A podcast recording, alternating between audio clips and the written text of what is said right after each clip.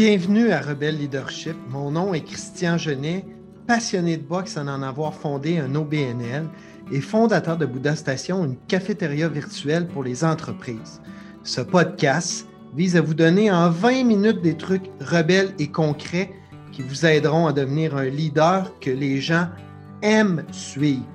Si vous êtes nouveau ici, vous pouvez aller télécharger gratuitement mon carnet de leadership intitulé 12 rounds de leadership pour mettre KO le boss en toi au www.bouddha, b u d d h a station.com slash leadership.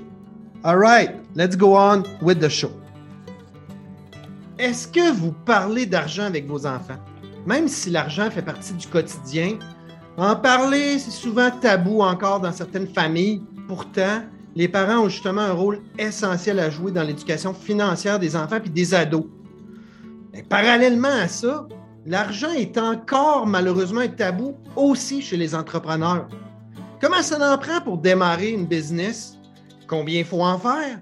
Combien faut en mettre de côté pour les coups durs? Notamment, cette foutue crise de la COVID nous a mis en pleine face que cash is king. Je vais en discuter avec mon invité ex-journaliste économique au Journal Les Affaires. Il est aussi un auteur, dont une bio sur Pierre Pellado, une autre sur Robert Bourassa. Stratégiste réseaux sociaux, pas surprenant que son entreprise ait bouclé une ronde de financement exceptionnelle, une ronde de financement participatif de plus de 750 000 via le portail Front Founder. Non, en fait, ça, c'était la, la ronde précédente. La dernière, c'était 1,3. Exact. Exact. Voilà. je pense que notre funding euh, jusqu'à aujourd'hui, c'est 2,3. Et justement, mon invité a créé la FinTech Art Bacon, qui a pour mission d'aider les Canadiens à prendre des meilleures décisions financières, puis ultimement d'avoir une vie plus riche et plus sûre financièrement. Ils fournissent des outils, des informations, des conseils dont tout le monde a besoin, mais en étant un acteur de confiance ensemble, lui et moi, on va discuter de cash et leadership. Ça mange quoi en hiver? Ladies and gentlemen, Julien Bro. Salut Julien, comment vas-tu? Merci pour la, super intro euh, chaleureuse, Christian, c'est super apprécié. Euh, je suis un maniaque de boxe, Julien. Peut-être que tu n'es jamais monté dans un ring, mais sûrement que tu as déjà vu un combat. J'adore la boxe, mais non, je pense pas que je performerais bien à l'intérieur du ring. Je me vois plus euh, sur les sièges à l'extérieur. Écoute, je sais que tu es un analyste sérieux, euh, mais je t'explique, on va essayer de faire six petits rounds d'environ trois minutes où justement, on, va parler de cash et de leadership ensemble. Tu es d'accord? Parfait. All right, allons-y. Round one. L'argent fait le bonheur ou pas? J'ai l'impression que malheureusement encore, c'est un grand tabou dans notre société. C'est quoi ton point de vue là-dessus, Julien? Ben écoute, c'est pas euh, une opinion personnelle, mais il y a plusieurs études qui ont montré que euh, jusqu'à un certain niveau, oui, l'argent fait le bonheur. Les gens disent que l'argent fait pas le bonheur quand tu es multimillionnaire. Hmm. Quand tu es de l'autre côté, puis tu travailles sur le salaire minimum, puis tu n'as pas les moyens de payer ton appartement, puis tu as un stress incroyable de te retrouver dans la rue, euh, plus d'argent va te rendre un peu plus heureux. Euh, puis je pense, dépendamment des études, mais c'est autour de 60-70 000 En fait, il faut que tu aies, les moyens de te loger, de te nourrir. Tu n'es pas obligé de de, de, de, compter pour aller à l'épicerie. faire des, compromis, c'est ça, pour te nourrir. Euh, et après ça, malheureusement, l'argent fait moins le bonheur. Effectivement. Mais, mais, oui, je pense qu'être confortable, ça va dépendre aussi si on met des chiffres, mais la réalité, c'est que si tu as quatre enfants, ton chiffre qui te rend, qui maximise ton bonheur est peut-être un peu plus élevé. Euh, mais aussitôt qu'on atteint ce seuil-là, qui n'est pas très élevé, on ne parle pas de, 200 000 par année là, pour personne, mm-hmm. euh, ben après ça, tes, tes, trucs, ils valent un peu plus cher, mais tu sais, ton, ton euh, pas, là, tes vêtements coûtent plus cher, mais ça te rend pas plus heureux. Là. Exact. Puis pourquoi, à ton avis, c'est encore autant un tabou, le cash, dans notre société? Ben, les gens disent qu'au Québec, c'est notre fond catholique. Euh, mais moi, j'y crois. Je me souviens, euh, ma grand-mère est morte, mais elle disait Ah, lui, c'est un, un, spéculateur. Puis dans leur, le monde religieux, c'était péché, là, puis il avait acheté quelque chose de revendu. Fait que je pense que même si les gens, personne ne dit ça aujourd'hui, euh, mais les gens parlent en mal. des fois, c'est comme pourquoi tu parles en mal de telle personne? Ah, ben, ça doit être un, corrompu, tu sais, il est riche. Mm-hmm. J'ai l'impression que c'est plus présent au Québec de juste dire, ben, aussitôt que tu as de l'argent, t'es un, un, pourri puis un corrompu. Puis je pense que ça, ça, vient probablement de ça. Euh, mais c'est un tabou au-delà de l'enjeu québécois où je pense qu'il y a comme un peu plus de tabou au Québec que, mettons, en Ontario ou aux États-Unis, mais ça reste un tabou dans notre société. C'est-à-dire, selon moi, l'argent est plus un tabou que, que le sexe aujourd'hui. Et ça, c'est pas juste au Québec, ça serait aux États-Unis, un peu partout. Euh, les gens ne veulent pas dire c'est quoi l'argent. Je pense que c'est un tabou parce que c'est tellement important dans notre société. Euh, l'argent qu'il y, a quelque chose de, On a peur de montrer, un peu comme Donald Trump, qui ne voulait pas montrer qu'il prétendait qu'il était beaucoup plus riche qu'il l'était en réalité. Euh, c'est comme si notre valeur, il y a l'expression valeur nette. c'est quoi ta valeur nette?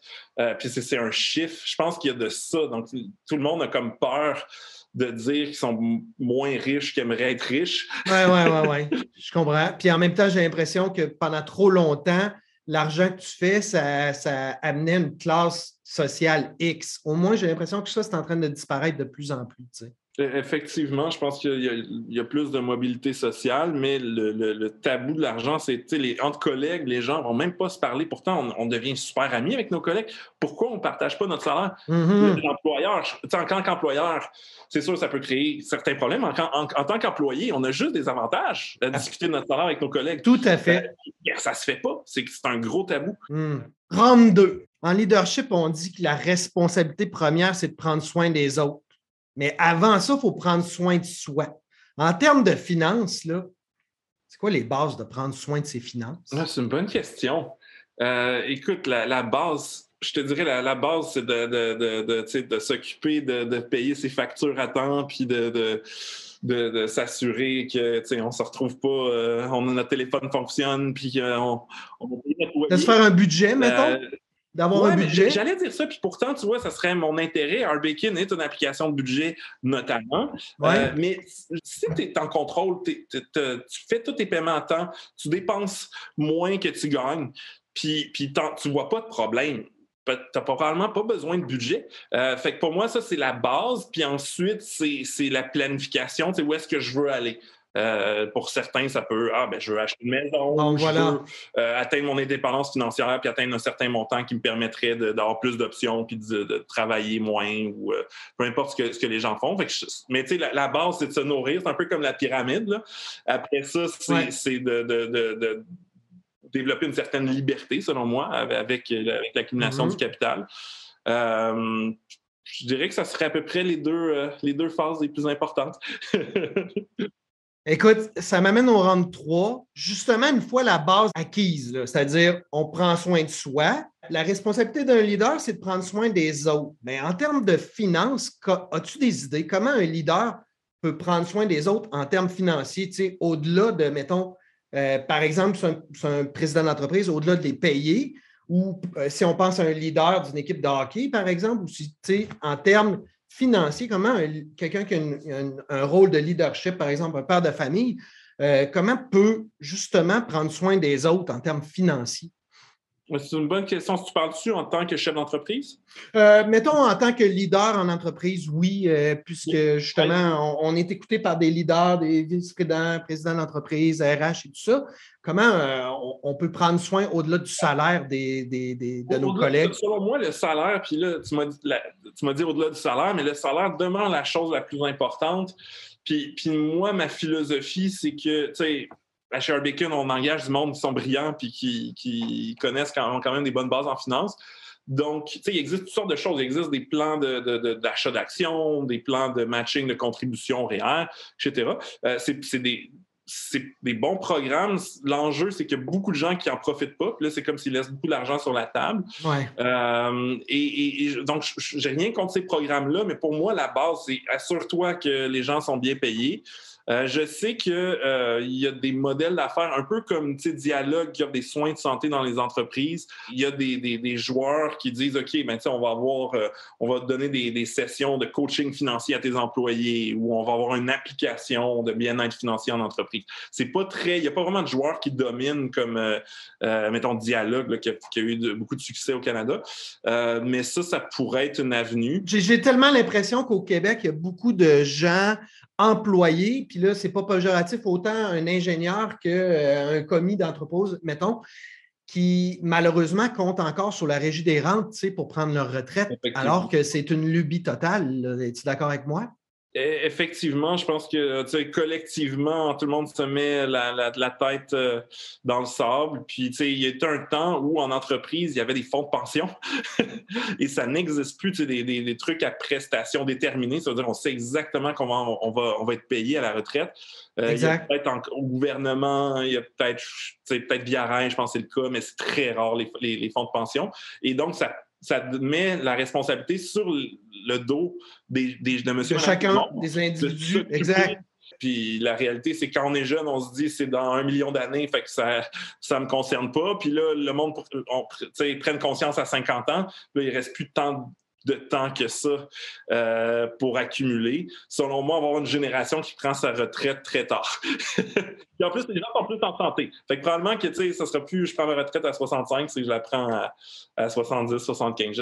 Admettons que pour les besoins démographiques du Québec, ça va être bon pour le marché de l'emploi, mais si on regarde d'un autre côté, pour les travailleurs, euh, justement, c'est aux antipodes de ce que tu racontes plus jeune tu peux commencer à épargner le, le, le, ben le plus minuscule montant possible, le mieux c'est. Ouais, c'est la magie des, rendements composés. Euh, d'avoir une retraite en or pour quelqu'un qui a 18 ans, probablement que le planificateur financier dirait OK, ben, économise 100 euh, pièces par mois, puis euh, il y aurait une retraite euh, dorée avec voiture de. J'ai pas fait le calcul, je te, je te dis un chiffre au hasard, il faudrait que je fasse le calcul, mais le montant est tout petit. Quand tu as 50 ans, c'est plus possible, là, à moins Il est tard, il est trop tard. Effectivement. Il n'est jamais, trop tard. Pour... Ça, j'aime pas ça parce qu'il y a plein de gens qui se disent Ah non, il est trop. Ben non, il n'est jamais trop tard pour regarder c'est quoi tes actifs, ton passif, puis de faire un plan pour maximiser qu'est-ce que tu as. Euh, mais c'est clair que si tu vises, tu fais 50 000 par année, tu as 50 ans, tu as zéro d'épargne, puis tu vises une retraite dorée avec trois mois en Floride, puis tout ça, ouais, ben là, c'est sûr qu'il est trop tard. va, peut-être falloir du moins que tu prennes les bouchées doubles, mettons. Ben c'est ça, mais il y, a toujours des... et l'autre chose aussi, c'est que les gens assument que la retraite, c'est quelque chose où à partir de telle date, je suis plus capable de travailler. C'est pas vrai.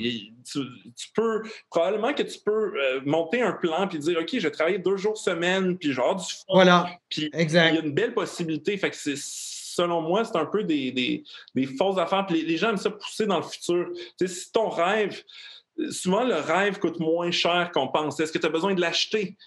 Ton, ton chalet de rêve. Peut-être que tu irais juste deux semaines par année. Fait que peut-être que tu loues ton chalet puis tu n'as pas besoin d'accumuler 2 millions de dollars. Ça te coûte juste, je sais pas, tu sais, 10 euh, 000 pour le louer, puis, ça te rend heureux.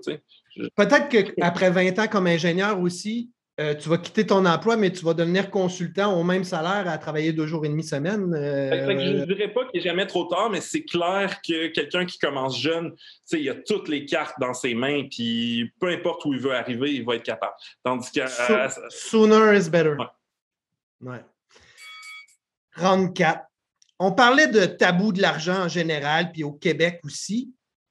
Crois-tu que les entreprises gagneraient à dévoiler justement leurs états financiers, au moins les grandes lignes? Là, je ne parle pas des entreprises qui sont cotées à bourse, évidemment, mais est-ce que tu penses qu'ils pourraient gagner à clarifier justement par position c'est quoi les salaires, c'est quoi les avantages, puis c'est quoi leur budget? Est-ce que tu penses que ça, ça pourrait être motivant justement euh, pour les gens de vouloir aller vers de meilleurs postes, de plus grandes responsabilités, puis aussi de, en même temps de clarifier à quel point l'employeur euh, a une vision de bien payer ses employés. Penses-tu que ça peut être payant de faire patte blanche justement là-dessus? Dévoiler, qu'est-ce que tu parles de dévoiler tous les, euh, toutes les informations financières, juste les salaires ou les deux? ben, là, je parle de dévoiler deux choses. Un, les salaires par, mettons, échelle. Là, Mettons, fait que euh, un technicien gagne ça, un ingénieur gagne ça, un docteur en X gagne ça chez nous. Euh, puis, euh, à l'inverse, voici les résultats financiers de l'année. On a généré tant de, tant de revenus, on a tant de dépenses, puis on a fait tant de, de profits. Est-ce que tu penses qu'il faut montrer patte blanche au niveau des finances? Christian, j'adore ta question parce que c'est un sujet auquel j'ai beaucoup réfléchi. Euh, puis il y a des entreprises qui sont très transparentes. Je pense qu'il y a Buffer, puis il y a quelques exemples qui vont vraiment euh, montrer une transparence très importante. Euh, l'autre chose aussi qui est intéressant, moi, je, je m'intéresse beaucoup à la bourse. La bourse, c'est relativement transparent. À tous les trimestres, on dévoile les états financiers, etc. il y a des comités de rémunération, etc. Donc, c'est transparent, mais tu dis, c'est à tous les trois mois. Pendant trois mois, c'est un black box. Pour avoir réfléchi beaucoup sur le sujet, euh, oui, je pense que la société serait plus efficace euh, et fonctionnerait mieux si les gens avaient accès à l'information. En général, je pense que l'information est faite pour être libre et, circuler. Euh, ça, c'est mon, mon, hmm. c'est ma conviction. ensuite, en ayant justement eu l'expérience chez Arbekin, puis je me suis rendu compte que c'est moins évident. Donc, je suis toujours d'accord que oui, on devrait être le plus transparent possible.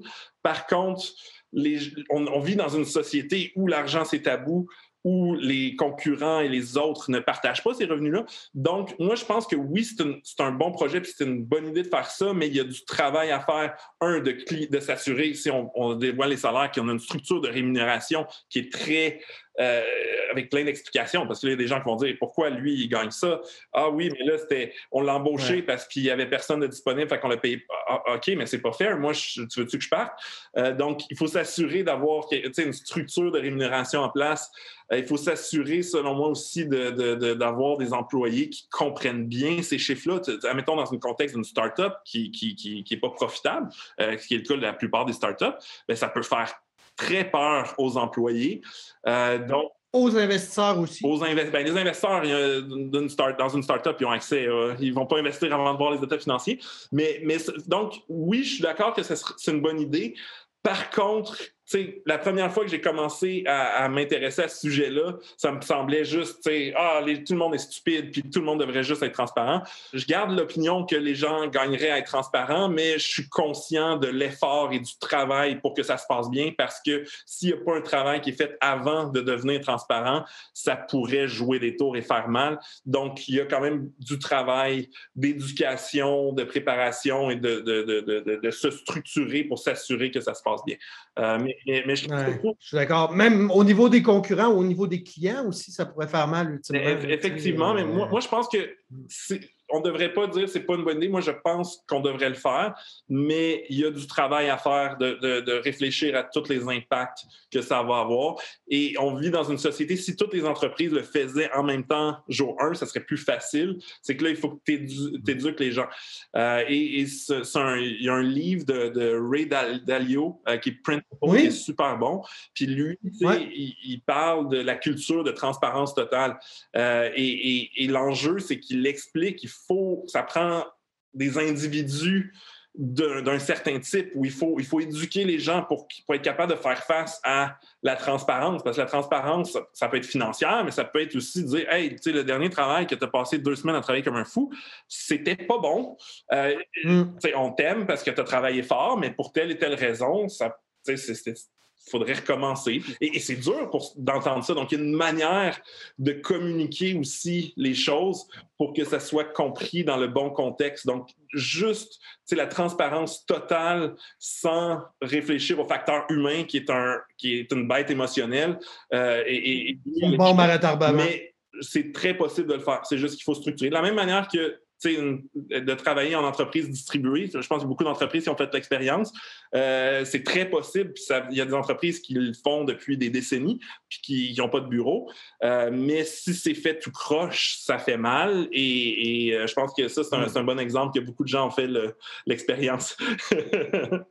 justement, la transparence que tu appelles, j'appelle ça la candeur en leadership, moi. Puis, pour avoir la candeur de justement être capable de dire ton travail, c'est pas du tout ce à quoi on s'attendait, puis ça n'ajoute pas de valeur du tout, puis blablabla. Euh, euh, ça prend une balance de care. Si tu n'as pas le care qui va avec, là, tu passes pour euh, quelqu'un qui est, qui est froid, quelqu'un qui n'a aucun humanisme. À l'inverse, si tu as juste le care et tu n'as pas cette candeur-là, là, ben, tu passes pour quelqu'un qui, qui, est, qui, est malhonnête parce qu'il ne dit pas les vraies choses. Tu sais. fait que ça, prend une balance des deux là, qui, est, qui est un équilibre euh, assez euh, pointu à atteindre. Effectivement, c'est non seulement quand tu parles de ça prend de l'empathie, mais il faut que la personne le voit que l'empathie est là. Euh, et, et, ça, c'est de la communication. Fait que c'est difficile, surtout quand on, s'investit dans notre travail. C'est normal que ça soit émotionnel. Euh, mm-hmm. en tout cas, mais fait oui, moi, je crois à la transparence, mais il faut travailler pour être sûr que le message passe. En fait, c'est ça, les émotions, c'est que ça vient, euh, tu sais, mettons, une information qui, est brute, qui c'est juste un fait, mais les gens vont mettre de l'émotion autour. Fait que c'est pour, pour bien communiquer, il faut, que, faut être capable que le, message passe et que, que ça ne soit pas euh, modifié par l'émotion.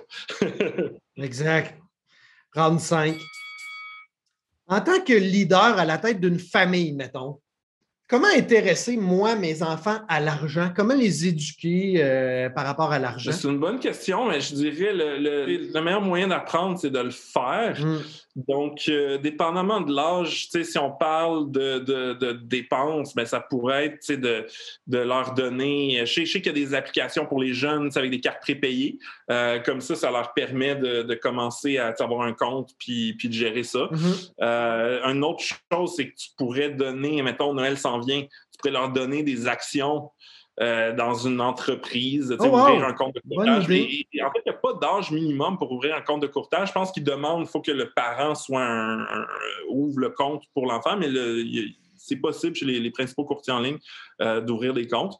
Euh, et l'idée, c'est que, et en général, la tradition, je pense que c'est surtout aux États-Unis qu'il y a cette tradition-là de donner des stocks. Je pense que après l'IPO de Disney, il y avait beaucoup de parents euh, qui donnait des. Parce que les enfants reconnaissaient c'est quoi, c'est quoi si on y achète un titre. Très bonne idée. Je, dis, je parle de Disney. L'idée, ça serait de trouver une entreprise que l'enfant connaît, euh, dépendamment de l'âge, ça pourrait être, euh, ça pourrait être Snapchat, ça pourrait être très bonne idée. D'ailleurs, il y a comme une hype, on dirait, chez les jeunes de plus en plus hein, à s'intéresser au stock market. Ben, effectivement, il y a une vague durant le COVID euh, mm. Tu as eu de la volatilité, tu as eu les gens qui avaient du temps, même de l'argent qu'ils n'arrivaient pas à dépenser.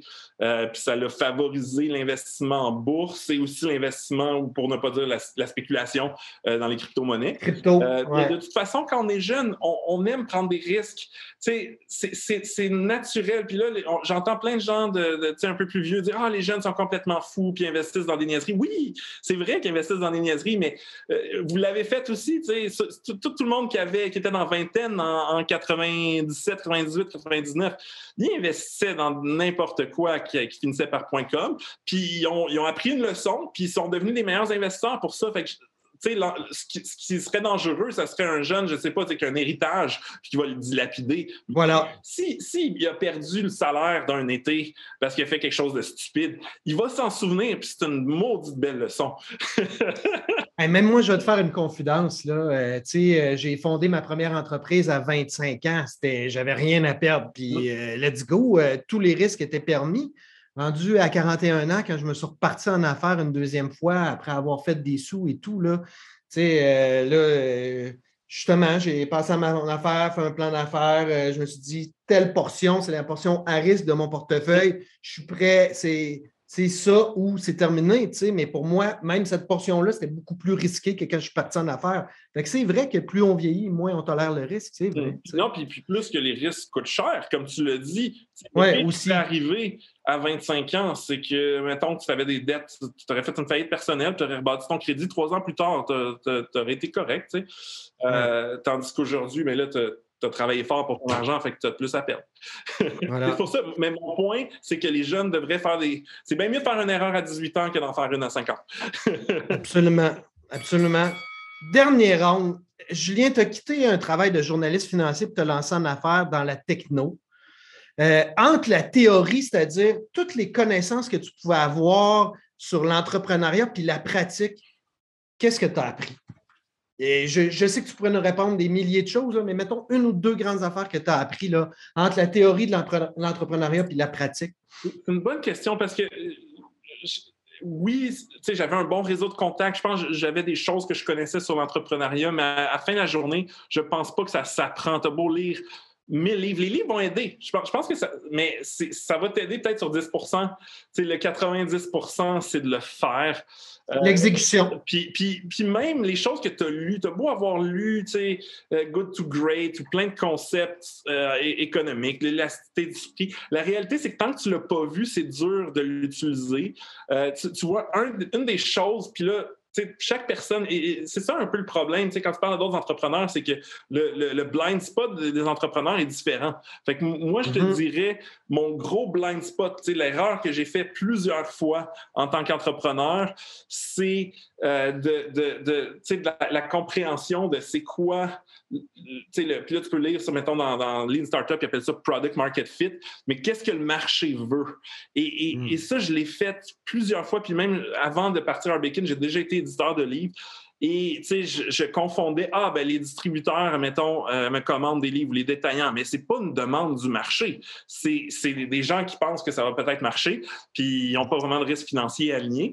Euh, et une des choses que j'ai appris, ça, il faut le, faut le voir parce que si tu n'as jamais fait l'expérience d'un produit qui marche pas puis d'un produit qui marche, c'est quoi le product market fit? C'est quand tu as décidé que euh, aujourd'hui, puis bon, c'est peut-être trop général, mais ce que j'essaie de faire, c'est quand le marché, quand on fait sais, quand tu lances quelque chose puis tu n'essayes pas puis ça se vend tout seul, euh, ce qui est merveilleux, ça arrive rarement, euh, ça veut dire que probablement que tu devrais doubler, tripler ton budget là-dedans puis foncer parce que le marché dit je, te veux, viens-t'en. Euh, et, C'est quand même très rare, t'avoueras. Très rare. C'est quand même très rare. D'où le fait que, tu sais, quand ça fonctionne, il faut vraiment pas dire Hey, on a une campagne qui a super bien marché, génial, on va essayer d'en faire une, autre bonne. Non, non, regarde tout ce qui a marché puis essaie de reproduire, de reproduire jusqu'à temps que ça marche plus. Double down. Puis, tu vois, on le fait par exemple au niveau des cryptos. Euh, moi, je n'étais pas un grand fan de. Je suis toujours pas un grand fan des cryptos. Je trouve que la technologie super intéressante. Je trouve pas que l'idée de spéculer euh, est forcément une super bonne idée à long terme. Euh, mm-hmm. Mais le marché, les gens s'intéressent à ça, les gens achètent des cryptos. donc, plutôt que de se battre contre le marché, mais nous autres, on a fait une section du site sur les cryptos. on est en train de lancer une intégration. Tu vas pouvoir connecter tes, tes portefeuilles puis tes cryptos à Bacon, euh, parce que il y a une demande du marché, puis ça fait toute la différence. Un, autre, un autre exemple, euh, on fait beaucoup d'argent chez Arbekin avec, puis on n'aurait jamais cru faire de l'argent avec ça, avec les gens qui ont des mauvais, des mauvaises codes de crédit. Euh, ah et, donc, on, travaille, on fait beaucoup de contenu sur la dette, puis on, est en train de bâtir des outils justement pour aider euh, les gens avec leur dette. Et, nous autres, au début, début d'Arbekin, on disait les investisseurs, euh, donc des gens qui avaient des revenus plus élevés, hmm. plus d'actifs que la moyenne, c'est pas des gens qui ont des problèmes de dette. On, a vu, on, est, on, on, est, on génère des revenus autour de ça, on a du trafic de gens qui cherchent des solutions pour leurs problèmes de dette. Fait que, ultimement, plutôt que moi dire, OK, je suis super intelligent, j'ai lu plein de, rapports, puis voici comment on va faire l'argent, euh, ma plus grande, mon plus grand apprentissage, puis ça, c'est peut-être ça vient d'un contrarian. Je suis souvent, tu sais, euh, ah, il y a tort, je, pense l'inverse. Donc, moi, j'ai eu tendance comme entrepreneur à un peu ignorer le marché. Euh, et, et c'est la grande, je dirais pas découverte, parce que ce que je dis est la base que tout le monde devrait comprendre. Mais moi, c'était mon blind spot. Puis depuis que j'ai compris ça, les affaires fonctionnent beaucoup mieux. C'est-à-dire, tu sais, fais quatre fois plus de ce qui fonctionne puis quatre fois moins de ce qui fonctionne pas. Ça a l'air logique, mais, mais euh, moi, si j'étais capable de me donner ce conseil-là il, y a quelques années, ça me serait utile. puis, euh, sais-tu quoi? Je, reviens au, bout du compte sur l'entrepreneuriat. La boxe, c'est pareil. Euh, T'as beau être le champion du monde sur des pads avec un coach, à être vraiment habile puis beau à aller voir sur un punching bag, quand tu es dans le ring, c'est autre chose. Quand tu commences à recevoir des coups, tu en as plein la tête, tu es, essoufflé, ça fait mal. Là, le vrai plan de match, c'est ça. L'entrepreneuriat, je pense que c'est pareil. C'est pas à propos tant des coups que tu envoies, mais que ceux que tu es capable d'encaisser. Effectivement. Julien, euh, merci vraiment du temps que tu nous as donné aujourd'hui.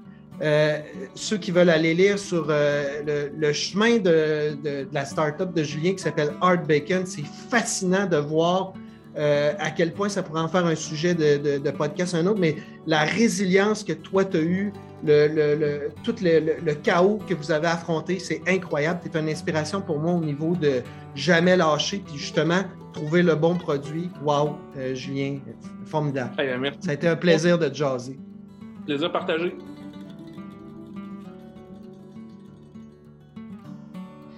Cher leader rebelle, moi qui pensais que de parler d'argent, ce serait un épisode beige. Ben, loin de là. Merci à mon invité, Julien Beau, à mon coloré invité.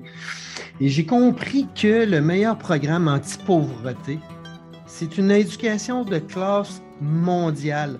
Alors, autant embrasser mon rôle de père de famille, à éduquer ma fille, mais aussi comme leader d'entreprise, à bien communiquer nos objectifs financiers puis donner les outils à notre équipe pour les atteindre.